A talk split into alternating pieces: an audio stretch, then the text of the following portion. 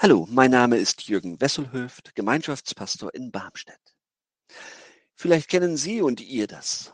Die Sache mit der Zeit, die mal schnell vergeht, mal nur so dahinkriecht. Manchmal sagen wir, ich habe keine Zeit und meinen eher, dafür habe ich keine Zeit. Ich vermute, nicht die wenige Zeit ist das eigentliche Problem, sondern unsere, unser Lebensstil.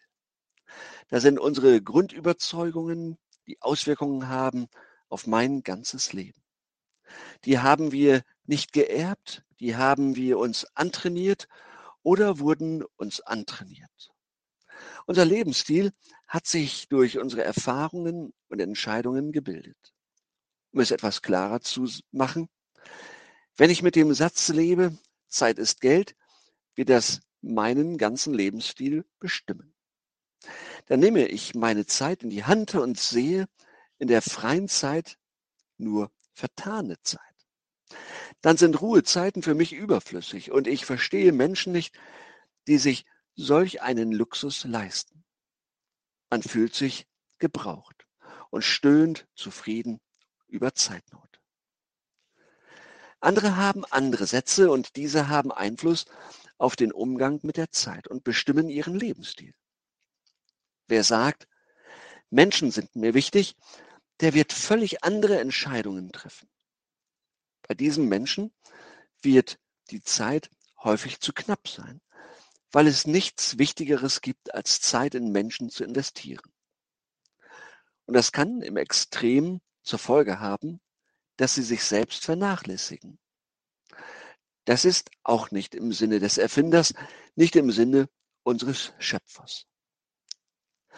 Lothar Zenetti hat dazu einen Bibeltext umgeschrieben und ihm die Überschrift gegeben, die wunderbare Zeitvermehrung. Und er sah eine große Menge Volkes. Die Menschen taten ihm leid und er redete zu ihnen von der unwiderstehlichen Liebe Gottes. Als es dann Abend wurde, sagten seine Jünger, Herr, schicke diese Leute fort, es ist schon spät. Sie haben keine Zeit. Gebt ihnen doch davon, so sagte er, gebt ihnen doch von eurer Zeit. Wir haben selber keine, fanden sie. Und was wir haben, dieses wenige, wie soll das reichen für so viele? Doch war da einer unter ihnen, der hatte wohl noch fünf Termine frei. Mehr nicht. Zur Not dazu zwei Viertelstunden.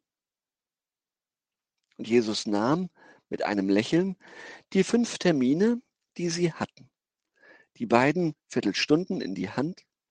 Er blickte auf zum Himmel, sprach das Dankgebet und Lob und ließ es austeilen, die kostbare Zeit durch seine Jünger an die vielen Menschen.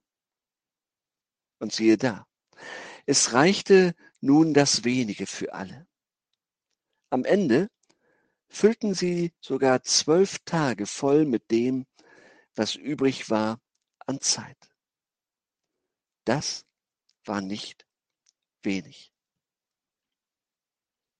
Also, die Zeit ist wirklich eine Gnade Gottes, denn meine Zeit steht in deinen Händen, o oh Gott.